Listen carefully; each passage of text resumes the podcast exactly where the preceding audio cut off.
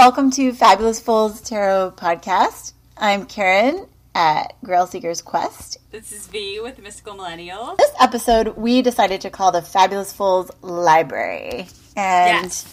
it's basically what's currently in circulation on our bookshelves, including digital and audio bookshelves. Yes. And So so you guys know I love my audiobooks. Yeah, and so we're we are gonna stick to the the format we usually do uh, with pulling cards for each other and for you, and with our tarot tips, which will be sort of a bookie tarot tips. It's all books. Yeah, and we're gonna end with a spread, and in, and the main part of our episode will be a little bit of a quicker run through with tarot cards of the books that we're currently reading. So we have three. And it's kind of a revisit of some of our older themes of books too. So we're going to talk about Emma by Jane Austen. Um, Polaris Rising, not so much, but Aurora Blazing by Jessie Mihalik. And Aurora Blazing is the second in the uh, Consortium trilogy, which Polaris Rising is a part of. We're rereading those because Jessie Mihalik's third installment of the trilogy has just come out, so we're getting prepared. And then finally, we're going to do the book that is sweeping the community Red, White, and Royal Blue by Casey McQuiston. And and then we will throw in some really quick book recommendations of what we're reading as well. So Yes, because we definitely had a much longer list than this, and we had to.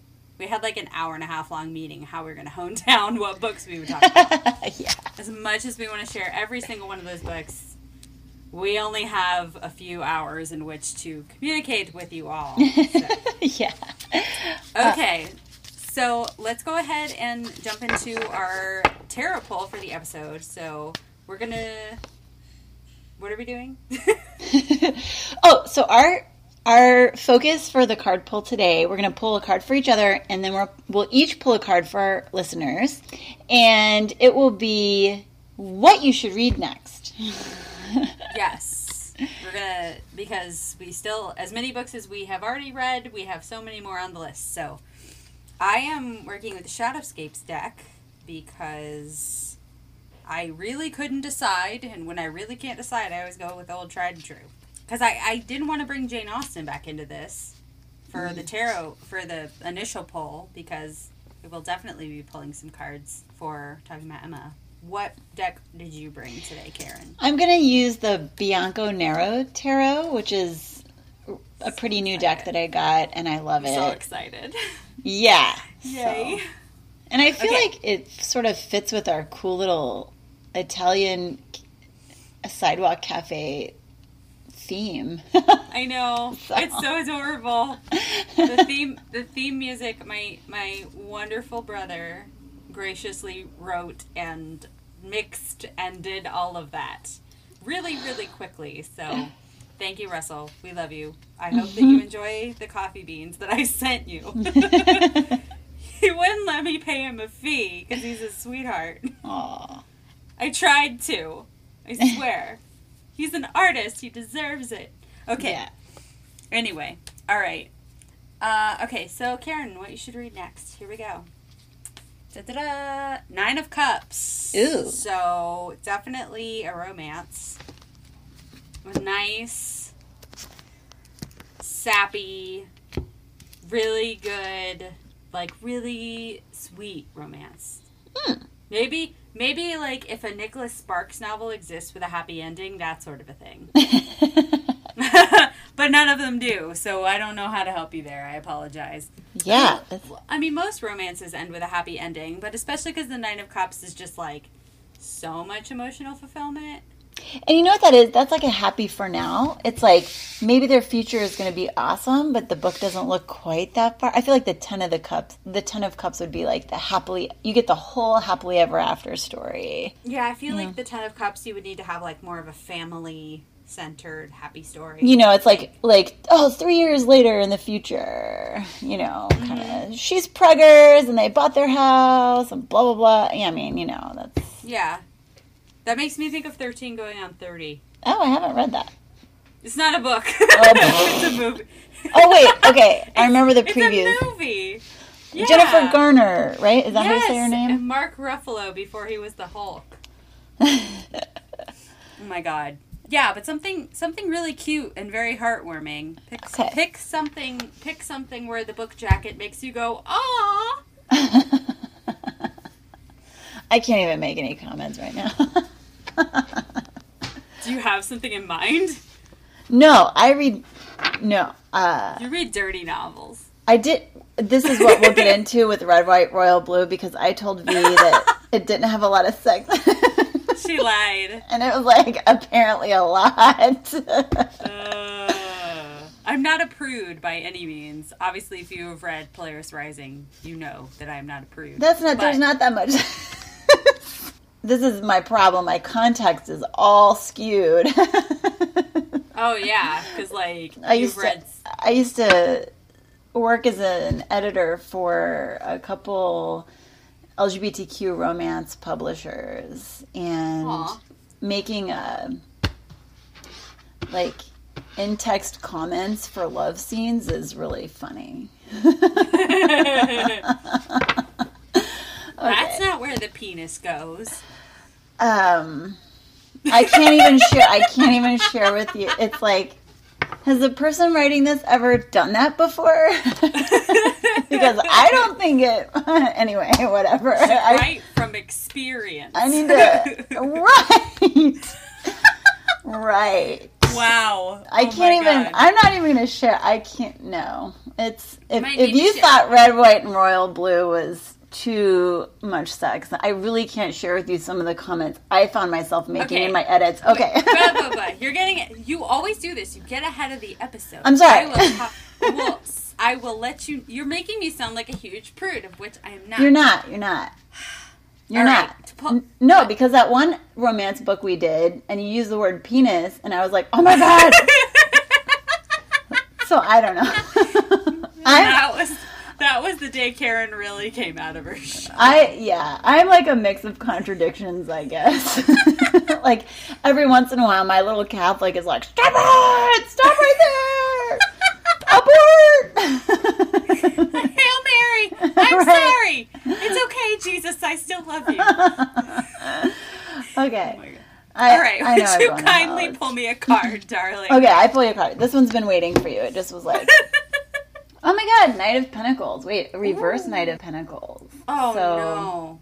Does that mean a quick read or a slow read? That that means maybe you never get off that knight on the horse. what? uh, no, like I mean, God, what the heck kind of book would be a reverse Knight of Pentacles? Well, the Knight of Pentacles is like my super favorite love the Knight of card. Pentacles. I feel like a Knight of Pentacles, because he's traditionally slow moving, it might be a slow read. Like something a little bit Mm. heavier, but he's reversed, so I'm not sure. That's almost like a do not finish book. I know, that's what I thought too! if you should read it next, like what's a book that you would that you're like, I'm not totally sure I'm going to read that, um, and then you read it, or is there a book that you set aside that you should go back to? So I think I know what that's talking about because I got a book on Egypt mythology, Egyptian mythology that I really Oh. want to read because I'm trying to do some of my ancestor work, and I think that is not a cover to cover book. I think that's kind of a pick up, put down, pick up, put down. Yeah, uh, yeah, totally. Okay, cool. Well, that's okay. awesome. That makes sense. Cool. Nice. Okay. Nice. Okay. All right, All right, people. now we're, you we're guys looking for to- a book to read? If you don't read books, maybe it'll be the next Netflix, whatever you watch. If you're not reading, I don't know why you're here. I, lo- I love you if you don't read, but you should read. It's fun. Or Audiobooks. audiobook. Audiobook Yeah, it, baby. Oh, here we go. This one jumped. Oh, King of Pentacles. He was here before. Last time I pulled out the Shadowscapes deck, it was the King of Pentacles. He likes you. he just well, yes, he does, and I love him. Uh, okay, so King of Pentacles. This is very fantastical because there's like a dragon in here, and he's like literally growing out of a Mhm. tree. He's got like mega yoga pose going on. He's like perfectly encircling a pentacle over his head with his horns. There's so much going on. I feel like a nice, fun fantasy novel would be really Hmm. good for everybody out That's there right now. awesome. I can't make a suggestion. I apologize. Something with dragons in it. And not not Game of Thrones though because this is way too positive for that. I would say especially with it being a, ki- a king of pentacles, you know, you want something that's really going to fulfill you and kind of maybe a, starting a series would be good. If you're really not sure what to read, I always feel like a series is good because then you like have Yeah. lots of books ahead of you. It's like a good fantasy series. Oh my god. Mhm. Okay, do you remember? It was called Eragon. Oh, that dragony one. Yeah, yeah, yeah. Yeah, Christopher Paolini. He was like Mhm. 18 when he wrote these books. And they tried to make a movie of it with like John Mhm. Malkovich and A- Jeremy Irons and it flopped fa- Mm. fantabulously. But I thought they were pretty good. And they're actually pretty thick and there's four of them. They're very heavily based on Lord of the Rings. Very. I mean, obviously the main character's name is Eragon. But it starts with an E. Like if you're looking for the book, look in the E's. Yeah, Eragon. And it's it's kind of a kids series. It's like I would say it's like a young Yeah. adult fantasy, but it's pretty good. hmm I liked them, but it's very Yeah. fantasy, like true fantasy. That's what Cool. I would All recommend. right. I have. Ooh, the, the Seven of Swords. Oh my, I pulled this for our last episode. that same one. Yeah, and I remember because I miscounted like always and thought it was the Five of Swords. Oh my God, that's right. And you were like, no, that's a seven. okay, so everybody should read. Ooh. Ooh, I I think uh well, I really want to say fantasy because fantasy or space opera because that's what I like. But something that involves maybe how do I want to say this? Some treachery or somebody running doesn't know who they can trust, needs to survive, enemies to lovers. I, Or I true crime. yeah, I I mean I feel like the 7 of swords, it's one of my I, it's sometimes a card I feel like is a little bit it gets a bad rap, it's a little bit misunderstood. But Oh, I love that card. but but that's where I would go with that card with that. That's a, kind I of a thriller, but somebody has to be on the run because they're taking only what they can carry, which to me is the the seven of swords. They have to make decisions about what they're going to take and what they're going to leave behind. So that's a little bit of that on the run sort of sort of thing. mm-hmm. Nice. I can't think of any good books like that, except for, of course, all the Jessie Mihalik books we're reading right now, which kind of have that in them. Ooh, I read one. It is called Infinity Plus One, Mm. and it's it's a little Christian, but it's not super Christian. Like I did not find it overly Christian. It was really good. It's like it's like a different take on Bonnie and Clyde. Mm-hmm. Oh, interesting. Yeah. Damn it! What's the name of the author? I read it. It's in my Audible library. Well, you know, I haven't read it yet. These books are on my to be read list as you're looking for that. But the the the Amazon series, what's now the Amazon series, used to be sci sci-fi channel series, The Expanse. That is a Oh, series yeah. of several hardcore sciency sci-fi books, and that involves a lot of the elements that I mentioned for the Seven of Swords, and I, that's definitely on my to read very soon list. If I could ever get myself to stop reading romance novels. Amy Harmon. And Infinity what's the- Plus One. Infinity. Plus. Infinity, Infinity Plus One. Plus. Oh, That was a recommendation and given to me by my mother-in-law Joanne, who is responsible for most of the wonderful things in my life, including her son. including Wow. but not limited to. yeah, no kidding. Ah, she's gonna be. Uh, I interviewed her for our episode next episode. yeah, Well, awesome. So those are our cards. Those are that was great. All right, so our tarot tip for this episode is book related, and Oop, I just broke something on my new desk. Um, damn, Karen. It's yeah. Good lord. All right, so we're going to talk about guidebooks. And it's just a tip segment, so it's not going to be super extensive, but we thought we'd chat a little bit about what guidebooks that come along with decks, especially tarot decks, have to offer and what we have found with the guidebooks that we have. So, I have to start with story. You guys know how pissy I am about the tiny little white book that came in the Jane Austen Tarot.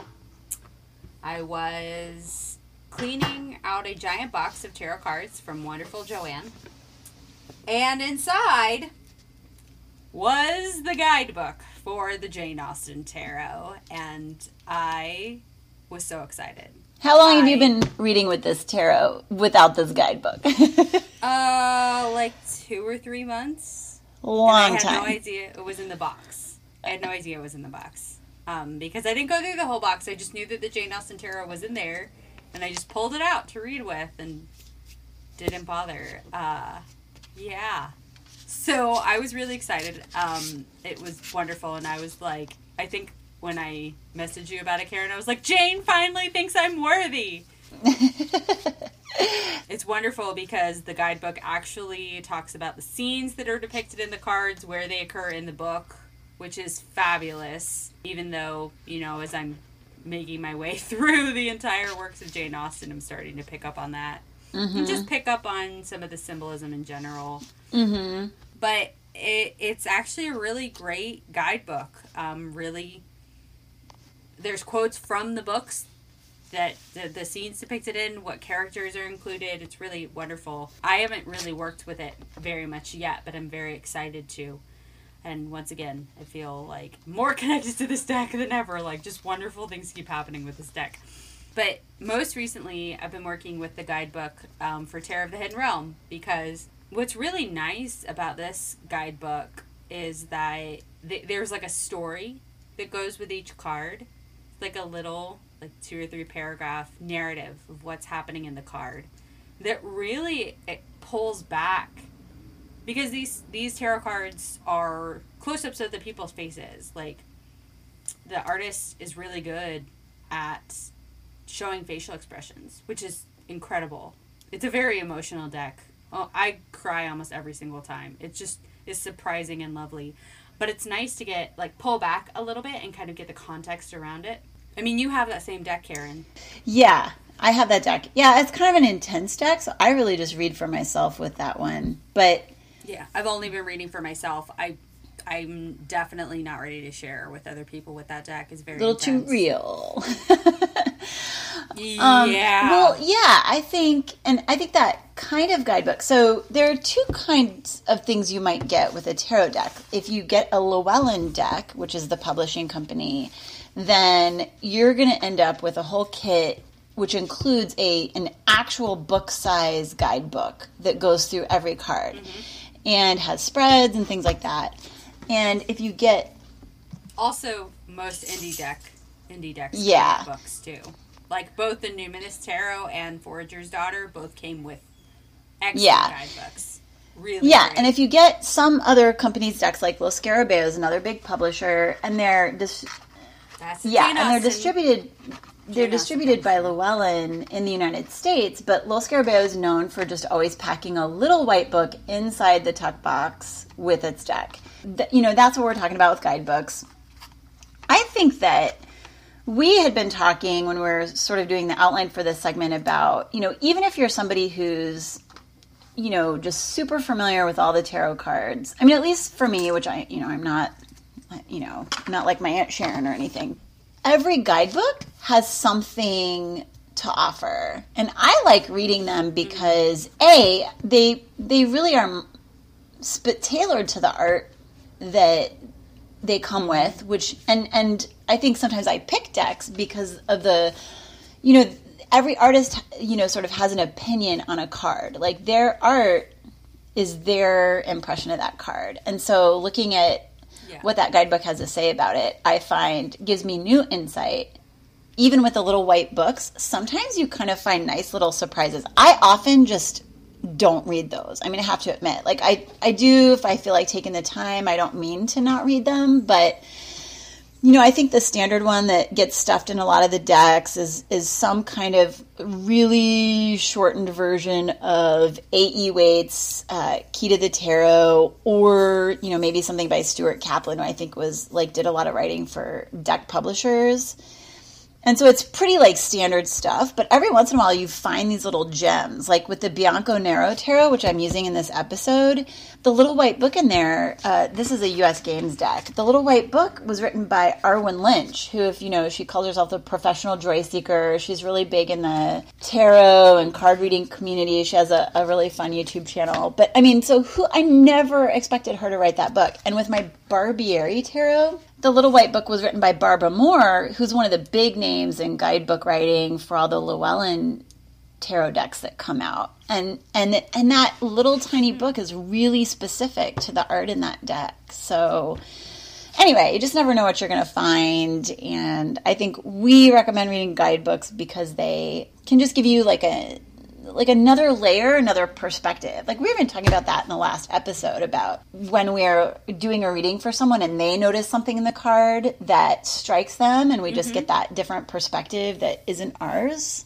I do find that the guidebook is most helpful for me when I'm reading just for myself and like taking notes and things cuz I you know, and there's nothing wrong with re- reading the guidebook, pulling it out like when you're reading for other people either. Like we do it on here, but I mean, I, I don't go to the markets with my guidebooks. I just rely on my yeah. intuition, which is good. It's good practice too. But like for instance, one of my favorite guidebook examples is the Moon card in the Shadowscape yeah. deck. Um, is based on Midsummer Night's Dream by Shakespeare, and she has a whole set of verses from the play as part of the guidebook description, mm-hmm. which is incredible. And I think there's another. I don't remember. I should have brought the guidebook in with me, but I didn't. that was silly. Um, there's like another poem in there, I think, by um, Cummings. But it, it, it's really lovely. I mean, and then even um, Stephanie Pui-Mun Law has published, I think she published two additional books larger books with like more about how she came to like her art process and how she came to select. She did that with the major arcana. And I think that's what's what's really neat about the the guidebooks. Like there are definitely decks that I could just sit there with somebody and and just give them the standard like Rider Waite interpretation, even if it's not the standard deck. But I feel like I really don't like doing that when I read for other people and even for myself that I I really want to know like the whole approach and the tone and the narrative that the guidebook offers about that deck. Yeah. And and I and I just want to I really want to sort of immerse myself in that in order to really get what I can out of that reading with that particular deck. You know, and so if it's a deck that I'm not really I don't feel as comfortable with like I'll do it for myself and I'll read the guidebook, but that's why often when I read for others, I just fall back on the traditional Rider Waite deck because I, I know it so well and it seems like a much more neutral type of deck to me and I don't need to worry about am I missing something, you know, like I don't I'm not as I feel like I wouldn't be giving them the full effect of the reading if I was working with a deck that I just hadn't like totally absorbed yet with the guidebook and what they were trying to say or what they were trying to do with that art. Yeah, I mean, I usually like when I got Tarot of the Hidden Realm, like I unwrapped the packaging and the first thing I did was like open the guidebook and started on page one mm-hmm. because I like to get the tone and I like to get I like to understand.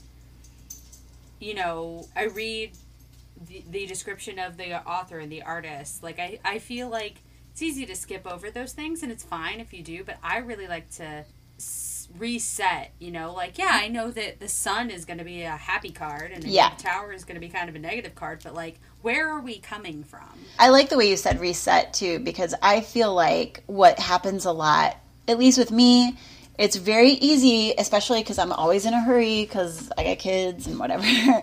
but whip out a card, think about it for two seconds, and then run off to do whatever it was I was going to do, and then maybe ponder it more later. But it's so easy to fall into your patterns of the way you think about a card.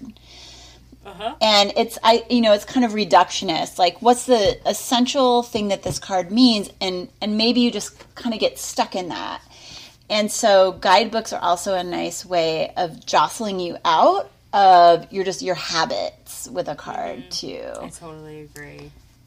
so yeah i would say check out guidebooks and the other thing i'll say is that some tarot decks come with a little white book, but they might actually, like your Jane Austen deck, they might actually have a full size guidebook out there somewhere. Mm-hmm. And sometimes, if they're decks that were first published maybe like 20 years ago, they probably came out with a full size guidebook at that time. And they don't anymore. Like US Games loves to do that. Like they'll they'll publish a deck with a guidebook in like 1985, and then they're still publishing the deck with a little white book, but it won't have a bigger guide guidebook anymore. But you can still find those sometimes for relatively cheap, like on Amazon through third party bookstores. I mean, you can find those things out there. You know, just because you have a deck that comes with a little white book, it might have a bigger guidebook out there if you do a little search for it. Yeah, I mean, and then you have books like the Wizard's Tarot that I have is um, it came with a guidebook, but also there is a tarot and astrology companion book, like a totally separate book that goes way more into the astrology because that that deck was designed with more of the astrological elements in mind. So, mm-hmm. I mean, there it's really great because th- this whole thing is about sharing knowledge and kind of digging into The layers and layers to each card. Exactly. Yeah. So, I mean, it's surprising some of the things that you can discover with the guidebooks. So, don't knock the guidebooks. Yeah. Trust your intuition, but sometimes the guidebooks have a lot to offer as well. And you know, that's like a total Hierophant moment, too. Like just submitting yourself to the knowledge rather than your own opinion about a card. Like, just like, oh, I'm just going to open my mind and see what's coming my way with the knowledge, you know, rather than inserting like our own preconceived, Yes. preconceived notions about a card. Yes. I love it. I love it. You know, I have more than one Hierophant. At, at least in the Celtic Dragon deck. Nope, that's the Hermit. I'm lying. I was think, I'm thinking of the Hermit with all of the books. but that's like mostly, you know, how I'm feeling right now. I just want to be at home surrounded by all my books. Word. Yeah. Okay, it's time to actually talk about the books now. Yay. Which is really funny because we're recording this part of the episode like four weeks after the part you guys just listened to. Woo! It's been it's been a month. All right. But it's going to sound like it's Well- been five seconds or less. exactly. Time traveling. We're constantly time tra- do Every time we do a book club, I feel like we're time traveling. like that one book that we did that was about time traveling. Okay, so first we're going to talk about Emma, which I couldn't help but talk about Emma, which I still haven't finished like 5 weeks after I said I was going to finish. Dude, so this the reason is because my copy of all my Jane Austen novels, my aunt my beloved aunt, who I mentioned in the Pride and Prejudice episode, like my aunt and uncle are like Lizzie's aunt and uncle Gardiner. Like I have literally gone on trips with them. They have and they have no children. So and it's just me and my brother that are their niece and nephew. Well, at least on my mom's side.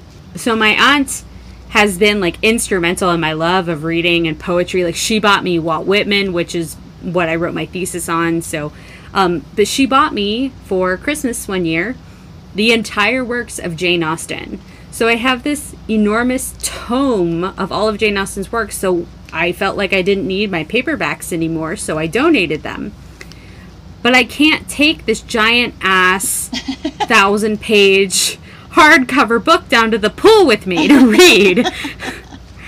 I can't like I always fall asleep with the book on my face and I'm cautionary to that when I'm reading this giant book. So Emma has been very slow going. oh my god. Um, that being said, it's a very entertaining novel.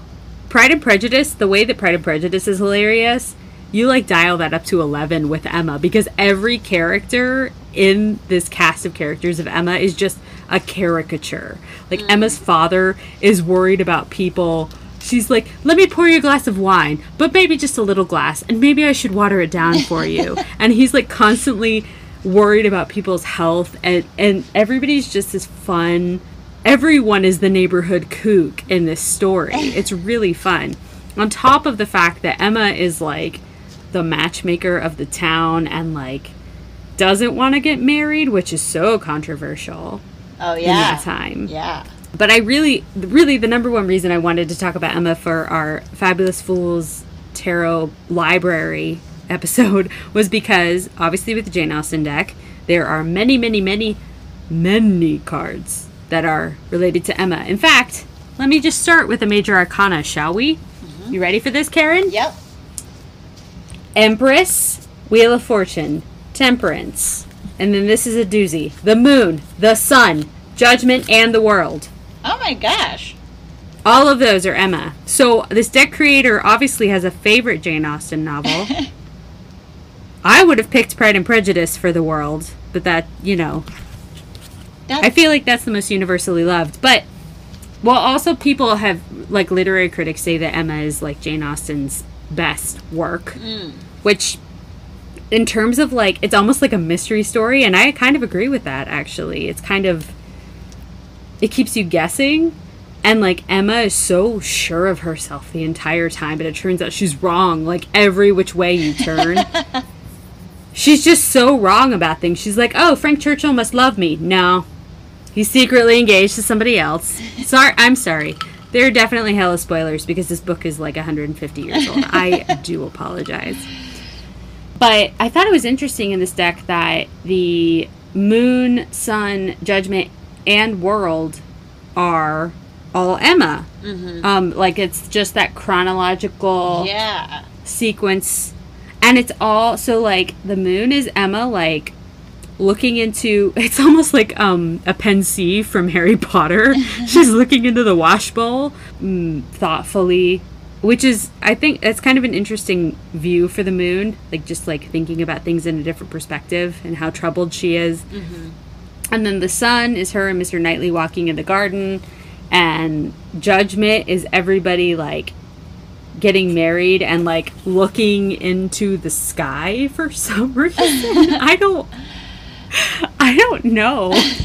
and then the world is Emma and Mr. Knightley getting married, which is actually very sweet. And the beginning of a new journey, getting married. Exactly. Yeah, Emma thought she Emma said she would never get married and now she's getting married, which is very nice. Also, Mr. Knightley is hella lot older than her, but they're still in love. Oh, he which is. is valid. Oh, interesting. Yeah, he's like he's like I think they she's like 21 and he's like 38. Oh, I know. I mean, no judgments. He- but if I saw that on paper, I'd be like, "Wow." he still doesn't have to get a colonoscopy for seven more years. Did they have colonoscopies and Probably not. seven? Yeah, like 19th century England. I don't think colonoscopies were a thing. That's my. That's like. That's my like marker for when I'm old. when you're old, when you have to have your first That's colonoscopy. right. That's right. Do mammograms count for that too? Because I think like they're mandatory after a certain. uh, well, they're doing them a little. They were doing them later, so I Aren't they like there? Isn't it like 35 now? yeah, you get a baseline at 35, and then you start, Woo! and then at 40, you start getting them every year. Yeah. My mom, my mom said that she and her friends, when you could still go out and do things, they would they would do whenever they had to do their annual mammograms. They'd call them mammies and mimosas, and they would go all go get their mammograms together from the mammogram Oh mobile, my and then go get mimosas afterward. Oh my gosh, that's amazing. I know that's like hella squad goals, right? Your mom is a goddess. She really freaking is. My mo- my mother, my mother is also like my best friend. She's just like, Aw. she's great. She's really awesome, and she's been like so supportive about all of this. She's very like still a church going Christian, like pretty modern yeah. Christian. Like she likes to go because my brother plays music at a church, Yeah. and she likes to go to those services that are more modern. She's not like a hymn singing Yeah. you know, we we still get kind of dressed up for church, but it's not like she got a hat on or anything like that. Although we should bring hats back. I've been saying this for like a year. Although the new accessory is technically masks, right? Oh yeah. And there are some. I'm going hella off track. Oh, that's okay. That's all right. What were you saying? I was gonna say there are some really awesome looking masks these days. So Mm. I just ordered one. Actually, one of our most devoted podcast listeners, Jessie Marie says, makes oh, I saw masks. that. Yeah. Yes. And she's donating the proceeds to Black Lives Matter Oh, right now. cool. And she's making these amazing masks. And I, because I'm tired of wearing the dumb blue ones, I finally ordered some now that it's mandated in Hillsborough County, where I live. Um, but yeah, Jessie Marie says, thank you for being a listener. Love, you are. And her Instagram great, is really cool and- too. her Instagram is really cool. Also, she has the cutest cats. Now her masks even do that nice, comfy thing where they go up over the nose. That special little. Yes. Optional nose wire for free. It's not even an additional charge. Actually, she messaged me. She was very sweet because I posted a picture of me and Patrick. And she said she knew I was getting one for Patrick. She said, "Do you want me to make a little extra room for Patrick's beard?" Oh I was like, "That's what? so." I kn- I know, Okay, that's Jesse. We love you. Since you mentioned that, I did not experience. My husband's been doing the grocery shopping, and then I went to Costco like a couple weekends ago, and I guess it was the first time I'd been around really, really out in public, and I didn't know. Like, I'd never seen a man with a full beard with a mask before, and I had the opportunity to see several. Ooh, and I was like, "Oh, wow, that's that's a technical difficulty right there." yeah, it, yeah. It's been kind of getting in the way. It's interesting. it's interesting. Okay, I have one more thing to say about the Jane Austen Tarot and, and Emma. Um, so there's other cards, like there's a lot of quills cards which represent swords, which again I think is adorable because the pen is mightier than the sword, and they're wrote with Yeah. quills. But one of my favorite cards in the entire deck is the Seven of Cups because I've told you the Seven of Cups has been my stalker card for forever. Well, this is Emma drinking out of her teacup, and in all the other cups are the heads of all the boys she's thinking about. Which is so stupid, but also like so teen magazine and fun. Oh yeah. Oh yeah. She's also featured because she, there's this big scene where she's painting a portrait of her friend. Um, the Three of Pentacles or Three of Coins features Yeah. her painting, and then Emma specifically herself also is the um, the Maiden of Quills or the Page of Swords, which Oh. I think is valid. I think Yeah. is valid. So she doesn't want to get married, but she's entertaining thoughts of all of these men. Is that The opening of the novel, her governess that she's been with her since she was like four years old, she Uh-huh. matches her to this bachelor or widower Oh. rather. Um, that's how the novel opens, and she's kind of cocky about it. And Mr. Knightley, who's been the family friend for years because his brother married Emma's sister, he is always calling her out on it. They're an adorable couple, to be honest with you, Oh. because he's always calling her out on her shit, and she's always like, "Yeah, you know you're right," but she fights him on it.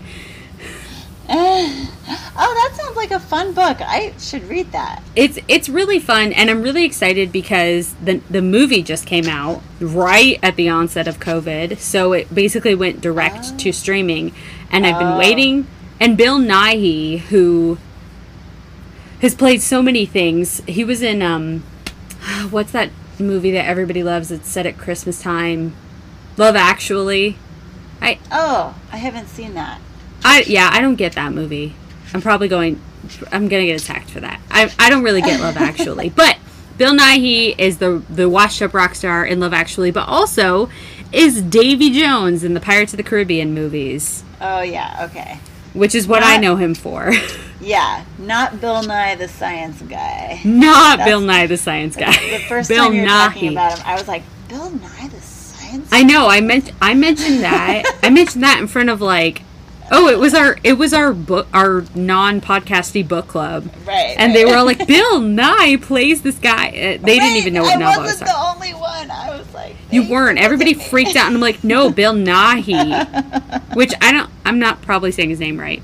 Anyway, also the girl who plays Emma is the girl from the movie The Witch, which is this great horror movie that came out. I think it was like 20s.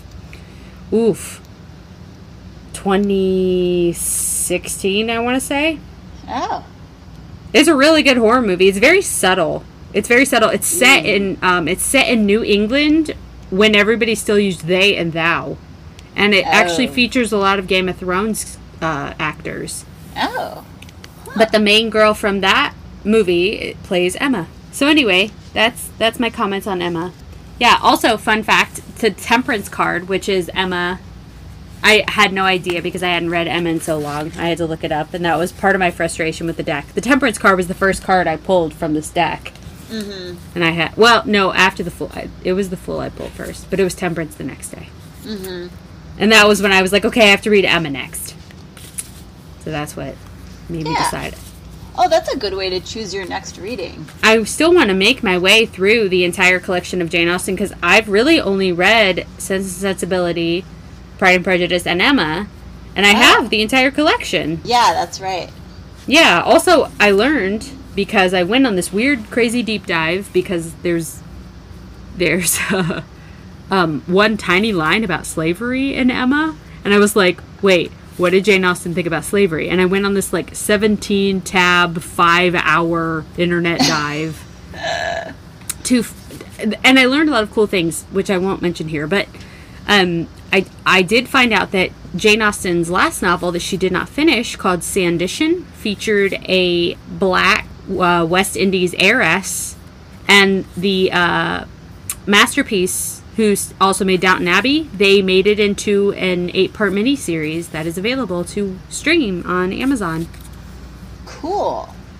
which Oh, sounds I really better- great, and I really want to watch.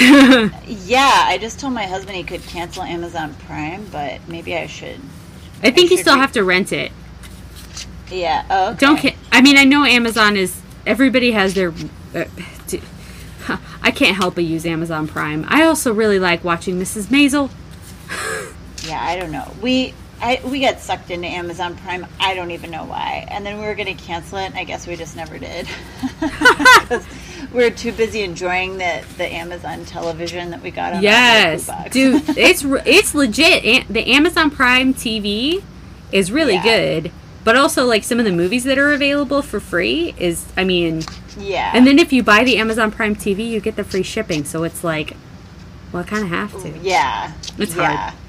It's a weird it's a weird vice because also the Amazon there's a lot of messed up shit with the Amazon Corporation. Anyway, okay. Yeah.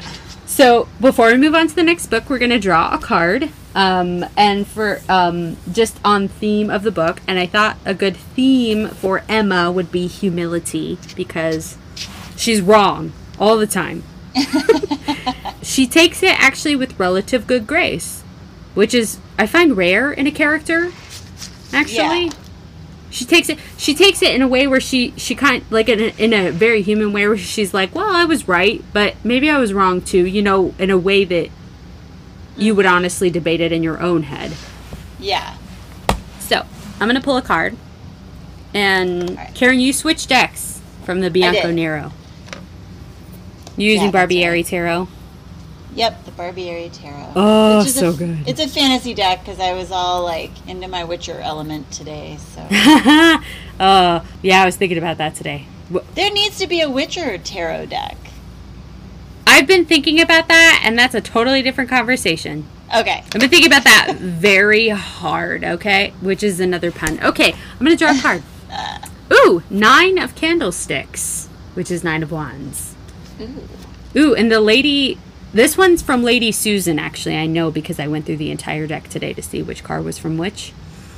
So this is from Lady Susan, but this is a woman who is slipping a note under a door. And that's the nine of wands, which Yeah. is. Hmm. That's odd.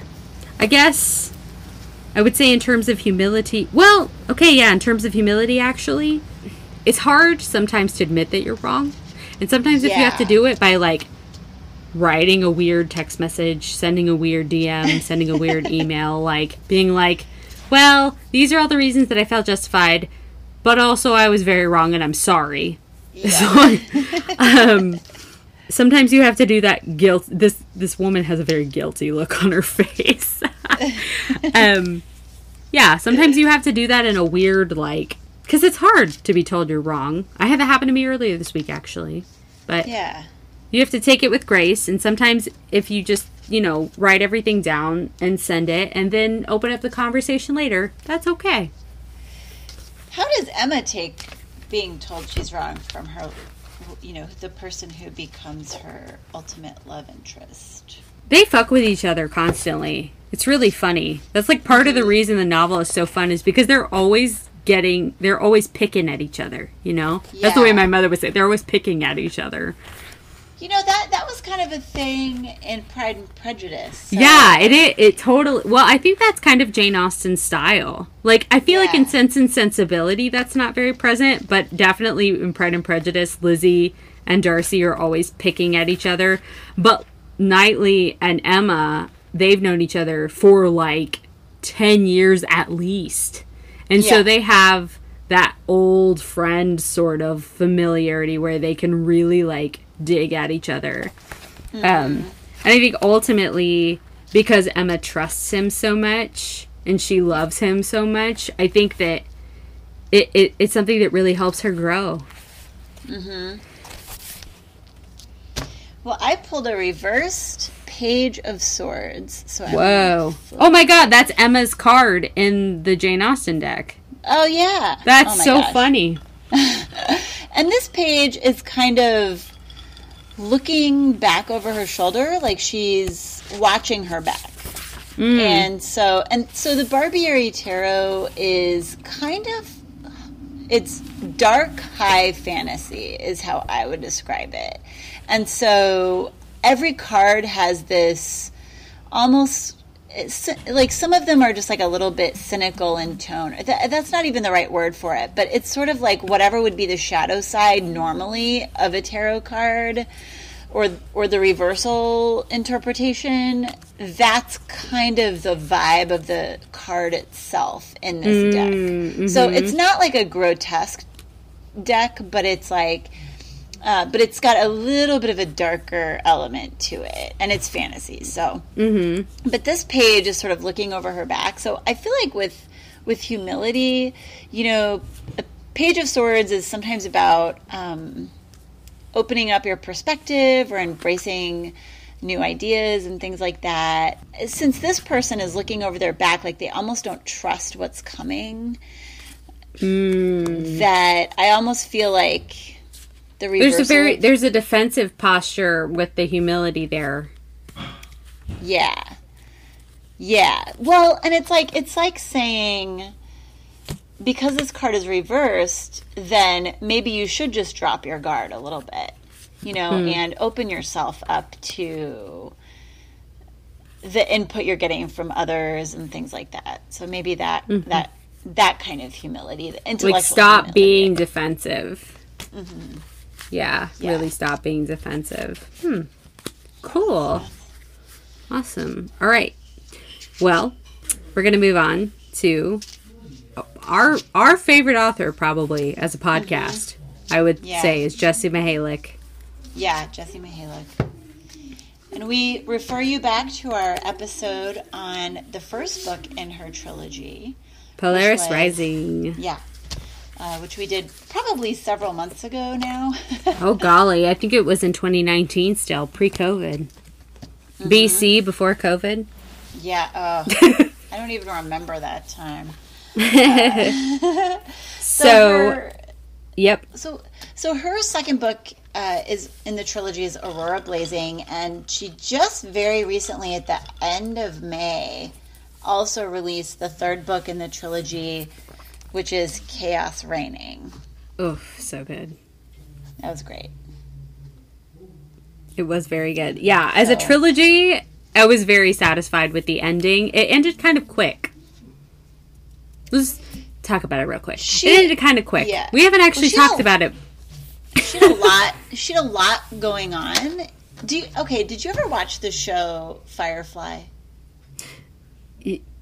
Sort of. It's old, and it got. I know. I know that it's old. I couldn't get into it. It doesn't feel old to me because I'm older than Firefly, but um, but anyway, like the with Firefly, it's this universe you got your cute little doggy visiting us for the podcast. It's No, that's Patrick sneezing.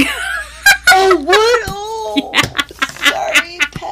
no, he sneezes like a freaking atomic bomb. I just thought Oh. it was like because it's in another room and your oh door is shut. He's like, so- hold on a second. Oh my uh. god. Hold on, I gotta make sure he's not done. Baby, are you Sorry, okay? baby. Are you alright? Yeah, I'm just sneezing. Okay, I love. Karen thought it was the dog.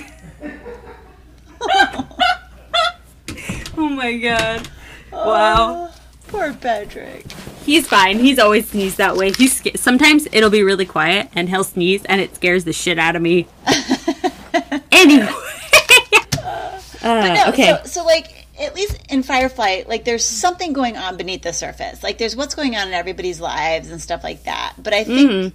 I agree with you that like at the end of Chaos Reigning, she is tying together so many loose ends. yeah, it needed another book to me.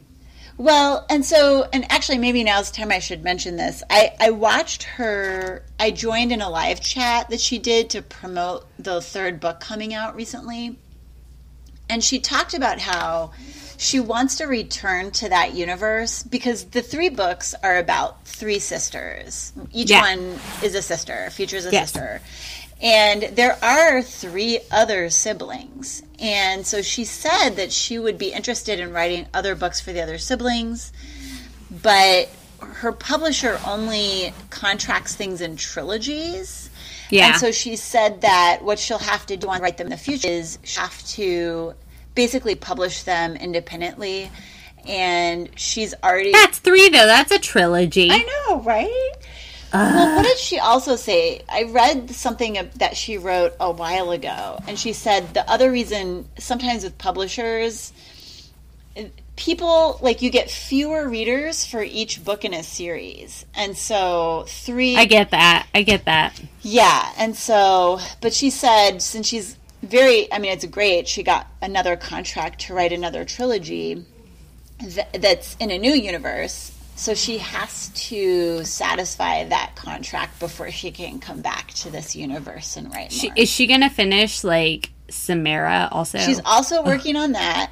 Uh, and so she said, but she said now that she is under contract again, she has to balance. no, I I get it. You got to make that bread, Jessie. Uh, yeah, so we're we're like dying for the last. It's yeah, because there's one more book in the Rogue Queen trilogy too. So So good. Oh my gosh, All right, but let's talk about Aurora Blazing. Right, so this is Ada's Ada's sister Bianca. Bianca and love interest Ian, the head of security. Yeah, who is who is a little bit he seems to me like he's a little bit slimmer in terms of the men that have uh, been the love interest in this trilogy.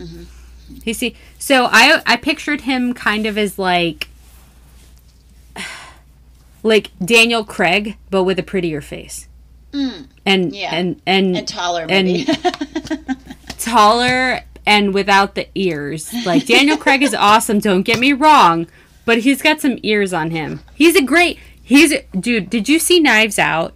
no.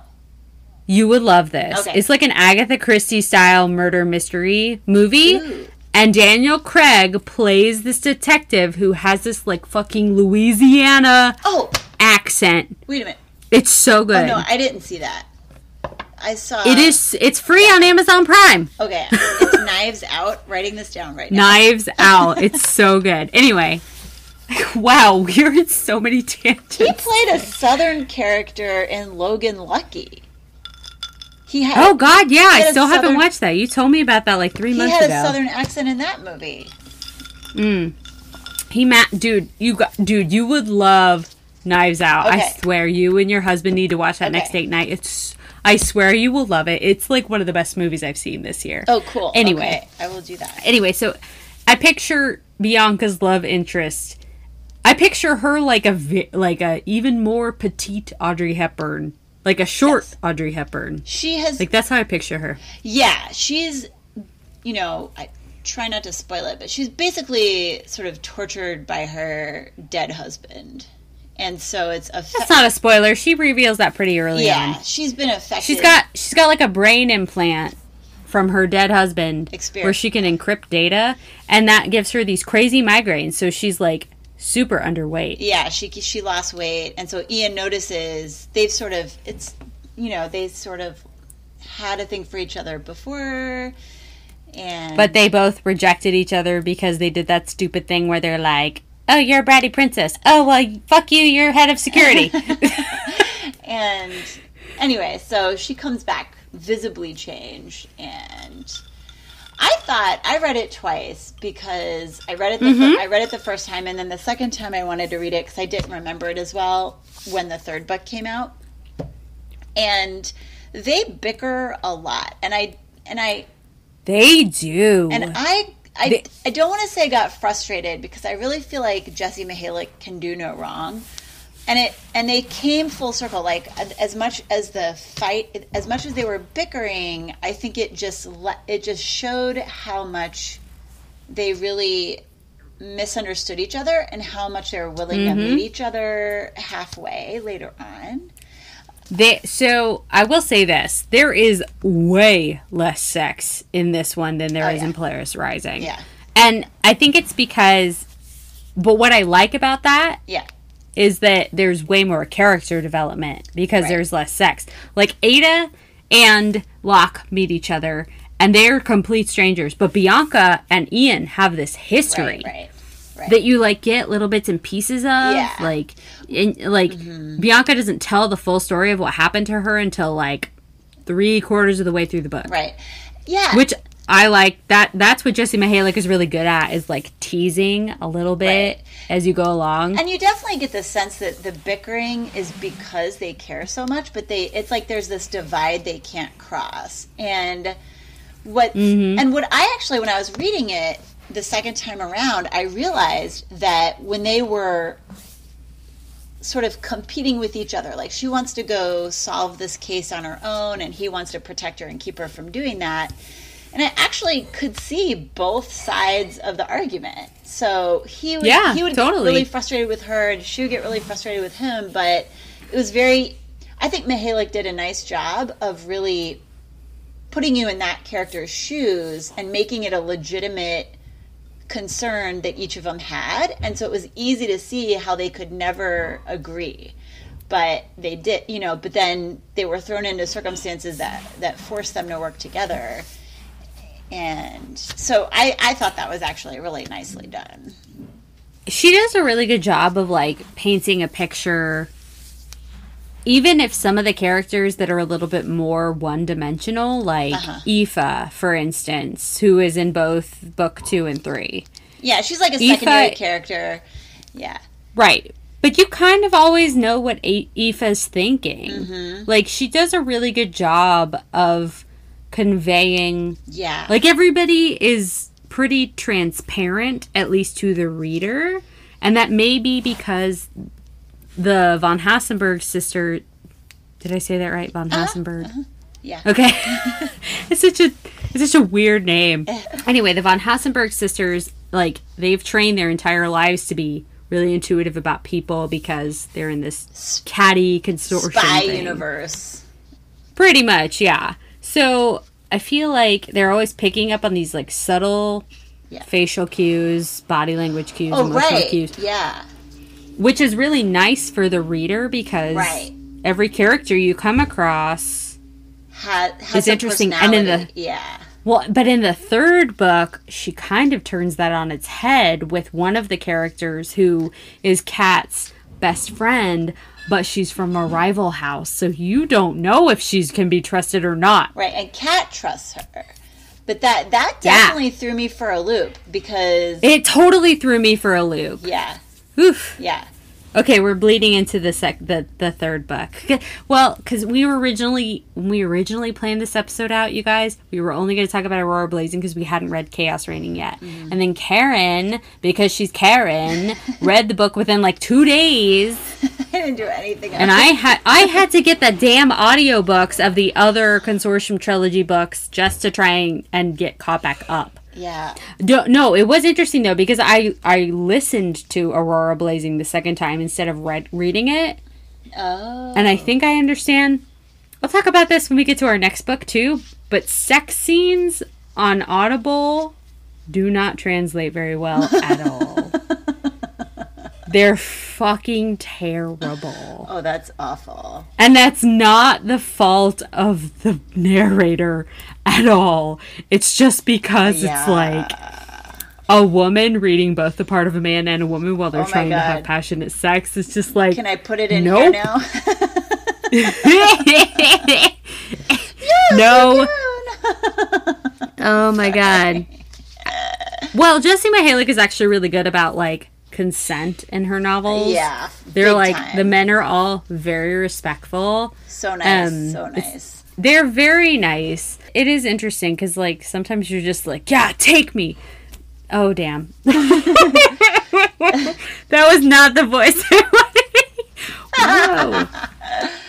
No, I I appreciate that. Uh, I mean, like Yeah, I like do too. I really making- do. It's nice. It's you know, it's a far cry from Uh, you know these slight. You know that I think that's where the term bodice ripper comes from. These these romance novels of like the seventies and eighties and nineties that were like a, like the sex scenes were like a little bit rapey, and so you know the the modern day sex scene at least for Jessie Mihalik is like no this is like exactly these male characters like as soon as there's any indication that the female character is not comfortable it's like game over we're done here and I and I mm-hmm. just really like that It's because, like, in a fantasy, yes, you want rough sex. You want, like, rough, you want screaming, you want, you know, you want all of that stuff. And you want to read about that when you're reading a sex scene. But in reality, that's not always what you want. And it's definitely not what you want when it's not with a you know, a part, even a partner may come to you, a familiar partner may come to you, and it's like if they're being too rough, but you don't want that, yeah, I think we've like glorified this weird rough sex thing, and we I don't mean to trigger anybody when I'm talking about this. I just think it's important to highlight. yeah what was it in the first book because I I'm thinking about Ada and Yeah, Loch was very respectful of Ada because they were very they had a lot of sexual tension, but Ada was very much like, "Don't touch me," and he's like, "Okay." yeah I mean that's it was like she just put boundaries up right away and he totally respected Like I think there was there was one scene like the first time they had sex, they go into the bedroom and he's like he looks at her, he closes the door and he says, "I'm going to be honest with you. If you're in this bedroom, we're going to fuck. And if you don't want that, you need to leave right now." Which is like okay, like that's a good I don't know. It's just it's just nice because consent is such a contentious thing right now. I, I think with that character, I mean, she did it with the other characters too in the other books, but I think, like you said, that issue came up more in the first book. And, It did. And she, well, because they were stra- they were perfect strangers. Bianca and Ian know each other. yeah, and they were in a lot of sort of close quarters all the time. Uh, Ada and Loch in the first book, and I, I just think that like every incident where there was a situation where there could be sort of lack of clarity on boundaries, like Ada puts one up and Loch. In fact, I think Loch actually is is she makes a point of showing that he's respecting those boundaries even before he knows what they are all the time. Like Yep. it just it's you know his character is really outstanding in my mind for that in, in all of the books like all the romance novels I've read. Back to novel content though. now that we're done, it is it is important though. Like it's important. Uh, there's just like so much shit in the world right now, and it's just important to have a consenting and loving partner, no matter how long that person is your partner. her romance novels in general, like the ones that we've read, are just so 21st century compared to a lot of novels. Like like there's the like the, taking care with the consent. There's the diversity of human beings that you see. There's really you know really strong women in really authentic and genuine ways, and so not mm-hmm. just in you know stupid ways like oh i'm just gonna spend five pages here showing how emotionally strong this female character is so that I can say she's a strong character. Like it's very authentic in these stories. I mean, it's like from the roots up. And so I agree. Yeah, so she really I think that's one reason I like I like her book so much. And the men, you know, and the men What? are like not intimidated by that. They are Yeah. you know, that it's not an issue for them at all. Well, Kat's partner Alex in the third book is super supportive. Like she's Yeah. trying to prove she's the youngest. And we were talking about this off pod that she's she's like the embodiment of the hanged man Mm-hmm. card. Which, to, just to bring it back to the tarot because I know you're here for the tarot. but she, she Kat Kat von Hasenberg is the embodiment of the hanged man because everybody sees her as the baby and she just likes to shop and have fun mm-hmm. and la la la. Like she's best friends with a, a rival house daughter. Like she's she's nothing. She's an airhead. But in reality she's got great training. She's super strong. And she she's She's a She's spy leader. mastermind. She's a fucking born leader and like this guy alex who i pictured by the way i couldn't help but picture as A-Rod the entire time like a like a more dorito shaped A-Rod He's Do you know he's that- muscular? yeah like like He's like. Mm-hmm. wide at the shoulders and like skinny at the hips dorito shaped that's a joke from captain america That's so. I, but he, yeah, he's Anyway. super supportive. Yeah, no, he's super supportive of her. Like she's like, I don't know if I can do this, and he's like, duh. Well- it's so it's so sweet. and he and, and I don't know like what his economic background is, but Jessie Mihalik uses his character as an opportunity to really present her with this view of what life for other people are like because she has such a privileged, super wealthy life, mm-hmm. and but she does it really nicely. You know, you see, you just see this kind of economic and social diversity that you don't normally get in you know and and there's like this mm-hmm. real sensitivity to that it's a great book i think you know Kat has everybody fooled Yeah, Yeah. Kat's got everybody fooled. it's She's the hanged man. She's well, not only that she's got everybody fooled, but like she changes their Yeah. perspective on her. You know, everybody sees her one way, and then she proves just by being her authentic self that yeah things can Well, actually be a different cool way. because she she crafts her image intentionally so that people don't take her seriously so that they'll drop their guard with her and things like that that's really cool to have a character sort of manipulating their own image in that way That's devious, but in a good way. Yeah And Bianca, we said, because of all the things she overcomes, because she's hot, she has these constant like migraines and nausea because of her mm-hmm. her she's- genetic modification. Mm-hmm. We said she Yeah. was strength. and she's super determined so She's she very yeah. strong. Oh man, she's like the mission that she's on in the novel. She like Yeah. straight up won't quit. She she gets foiled constantly, and like quitting is just not an option for her. That's Aurora Blazing, the second book. It's really cool. Sorry, we've been like bouncing around between the two. It's hard to separate them because they're Just just, read them both. all so Yeah, fantastic. read all yeah. three of them. if you haven't already read Polaris Rising, read all three of them. Then go read, get go listen to the Polaris Rising episode. Then come back and listen to this episode. Well, it's too late. We've spoiled. Well, I don't know if I can. I, Oh, I don't know if I said this with the last uh, when we did Polaris Rising, but they're written from first person, and I know you like first person. I don't see first person books a lot, and a lot of times the way it's done, I don't like it. But this first Hmm. person, like the way Jessie Mihalik writes in first person, it's like I don't even notice I'm not that character. It's like it's so seamless and Mm-hmm. smooth, and it's and it's the perfect choice for the way she tells her story. So I, it's really well Yeah. done. I, I agree. I agree, and I feel like all the girls, the, all three of the girls, they have like a von Hasenberg Yeah. voice, like a sister voice. Like you know, they get they have this voice where they were all brought up the same, but they each also have their individual Yeah. voice.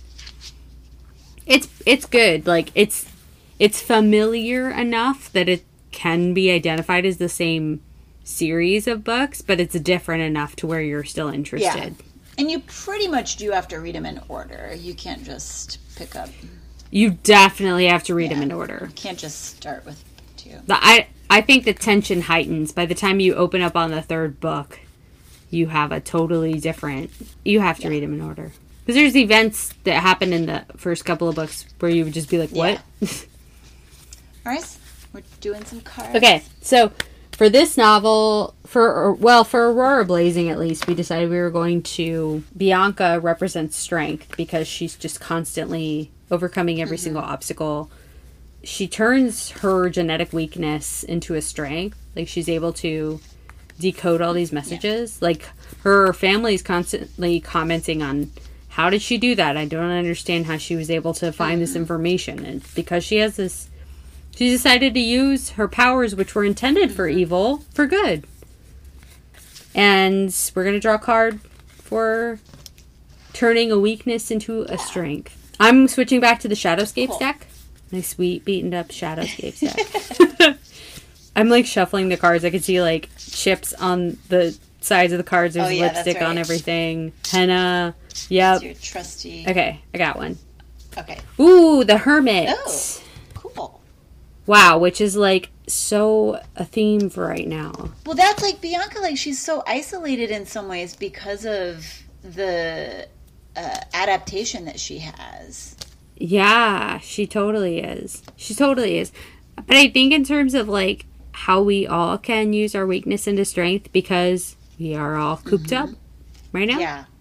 And everybody talked about at the beginning of COVID how you can use this time to learn that skill that you wanted and la la la. And like 1000%, it is still valid to be too emotionally distraught because it's a pandemic, especially because we're feeling the second shock of the first wave. Like where I'm at in Florida, Yeah. there's the cases are like going cuckoo cuckoo and it's it's kind of scary Yeah. but woo uh i think that being alone during this time while it may seem a weakness it's a good opportunity to get to know yourself all over again. Mm-hmm. Which i've been having a i will have a real moment right here and say that that's a hard thing for me to say because getting to know myself is sometimes hard because i have i'm i'm loud and uh, I'm a I can be a lot of fun, but the loudness also translates to when I get angry and sad, and I tend to lash mm-hmm. out, and that's something that recently I've been trying to identify in myself because I have a lot more emotional out- outbursts since I've been at home Yeah. because I don't have as many things to distract me. Mm-hmm. And my husband has been incredibly patient with me. Woo, it's getting too depressing. but I just, it's just, it's something that's very important for me to work through with myself because at the end of the day, I only have myself. Yeah, my husband is going to be with me. Karen, you're going to be with me. Mm-hmm. You know, my dog's going to be with me. My family will still love me. But at the end of the day, when I have a quiet moment, I only have myself. So I have to still work through shit like that.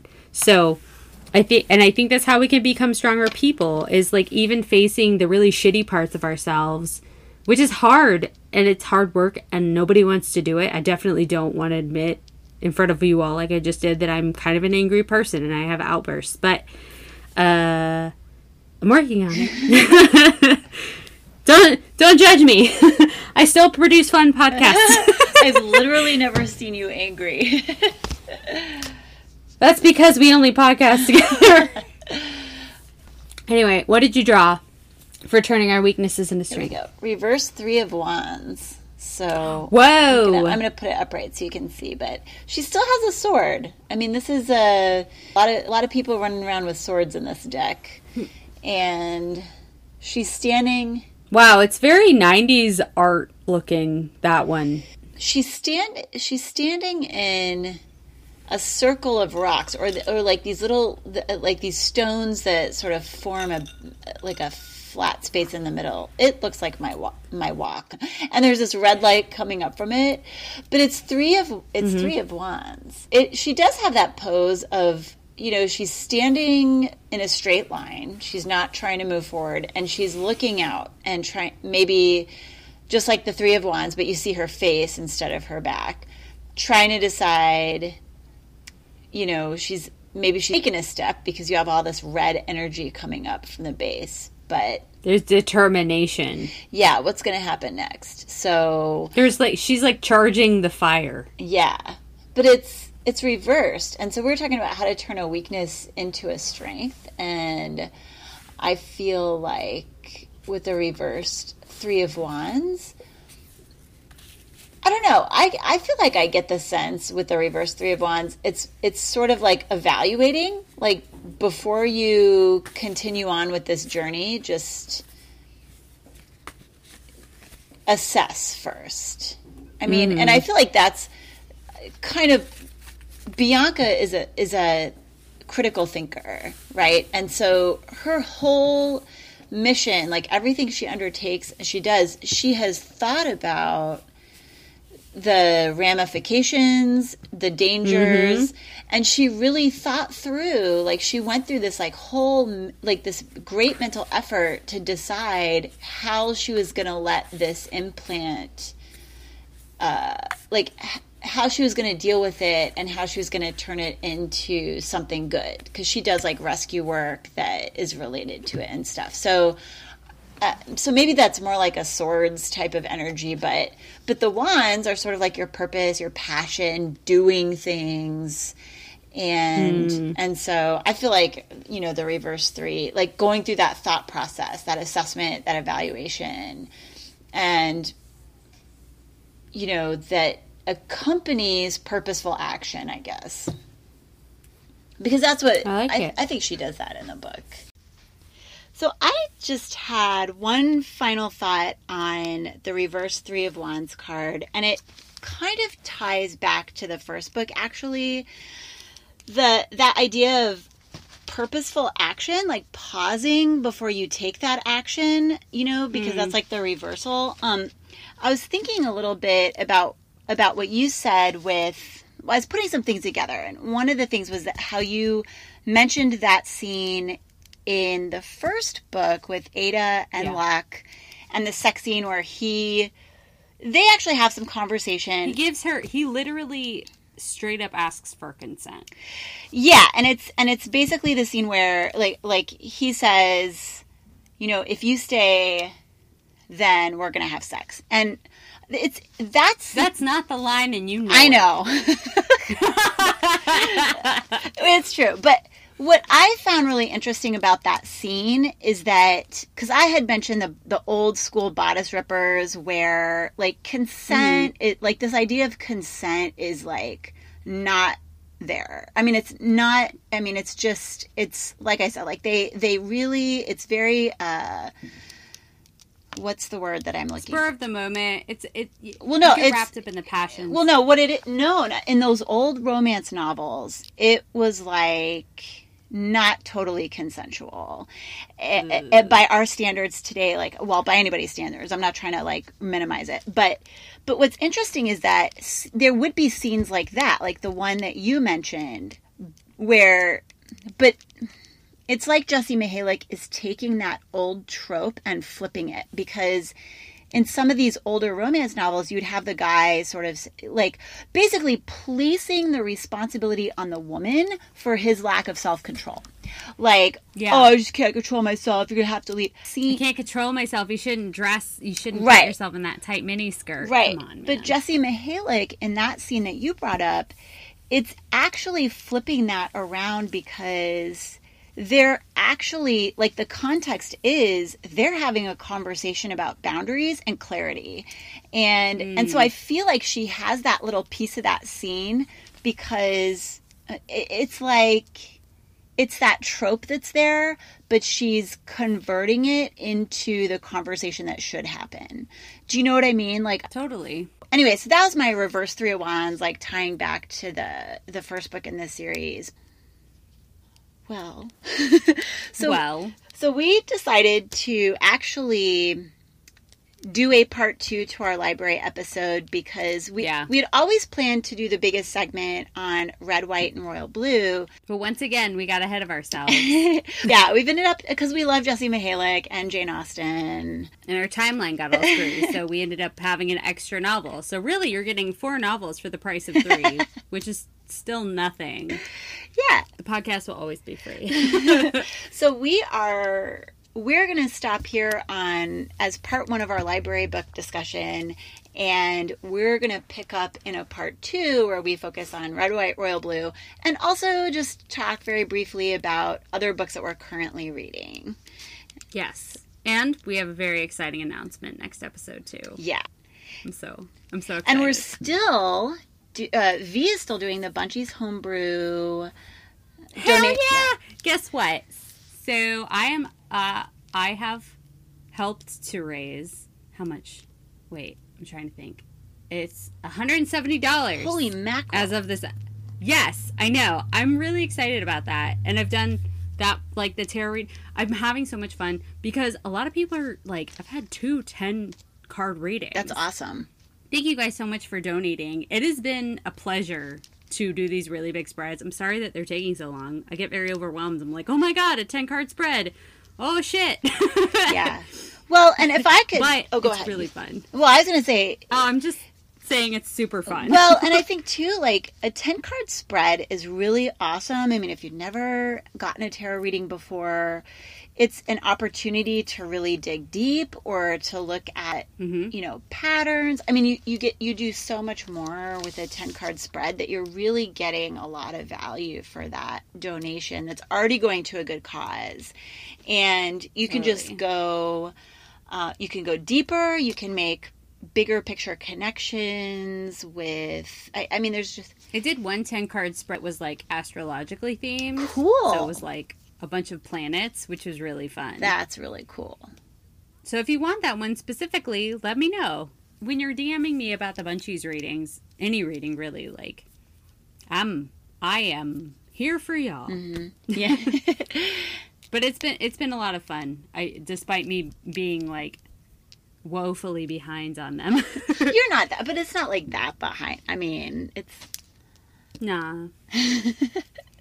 I'm I try to be a punctual person, and it's really Well, and you because like yeah COVID You- still got me like dragging. yeah you're working and but you know you're also communicating with everybody I mean like I see you on your Instagram story communicating really clearly and regularly about like where you're at with the readings and stuff so so people are gonna know Yeah, Bunchies. Um, I actually have to work on Instagram. Rejected my promotion for that because it it has to do with alcohol, and I can't promote that for eighteen year old kids, which oh okay I didn't even realize. Right. Yeah. So I have to create a new post to actually promote it, so that way I can change the age group. I want to be able to raise the money. But anyway, the Bunchies promo is still going on. Every five dollars you donate to Bunchies, that's my price for a tarot reading. You know, fifteen dollar card reading gets you three cards, um, and then if you share it to your stories. Um, and send me a screenshot of that. Tag Bunchies, but just screenshot it to me. I'll add an oracle card to the reading, however much you donate. The response has been amazing. I'm super thankful. It's awesome to be able to help facilitate that. It feels good to do something. yeah Yeah. so that's still going Yep. It is still yeah going. and we will see or we will we will podcast out to everyone in a week. in another week Yeah, we have yeah. or two weeks Mhm. We're we're doing it in another week. Yeah, that's it. So we'll be talking about red, white, and war. war- bleh. Karen, I every single time at the end of the episode I blah blah blah. it's blah. too many r's and w's Say it. many Say it. What Rs is the name of the damn book? red white and royal blue but i have to Thank slow it down and think about it Thank you, Every- beautiful, articulate woman. I'm who can't even remember her instagram yeah Your Me with mystical millennial. and i'm karen at god knows what Karen, is, if you find me secrets. and the Fabulous Fools Tarot podcast, you'll Right. find Karen somewhere. right i'll be there Karen's around. Thank you guys for listening. We'll see you in one week. Woohoo. Bye. bye thank you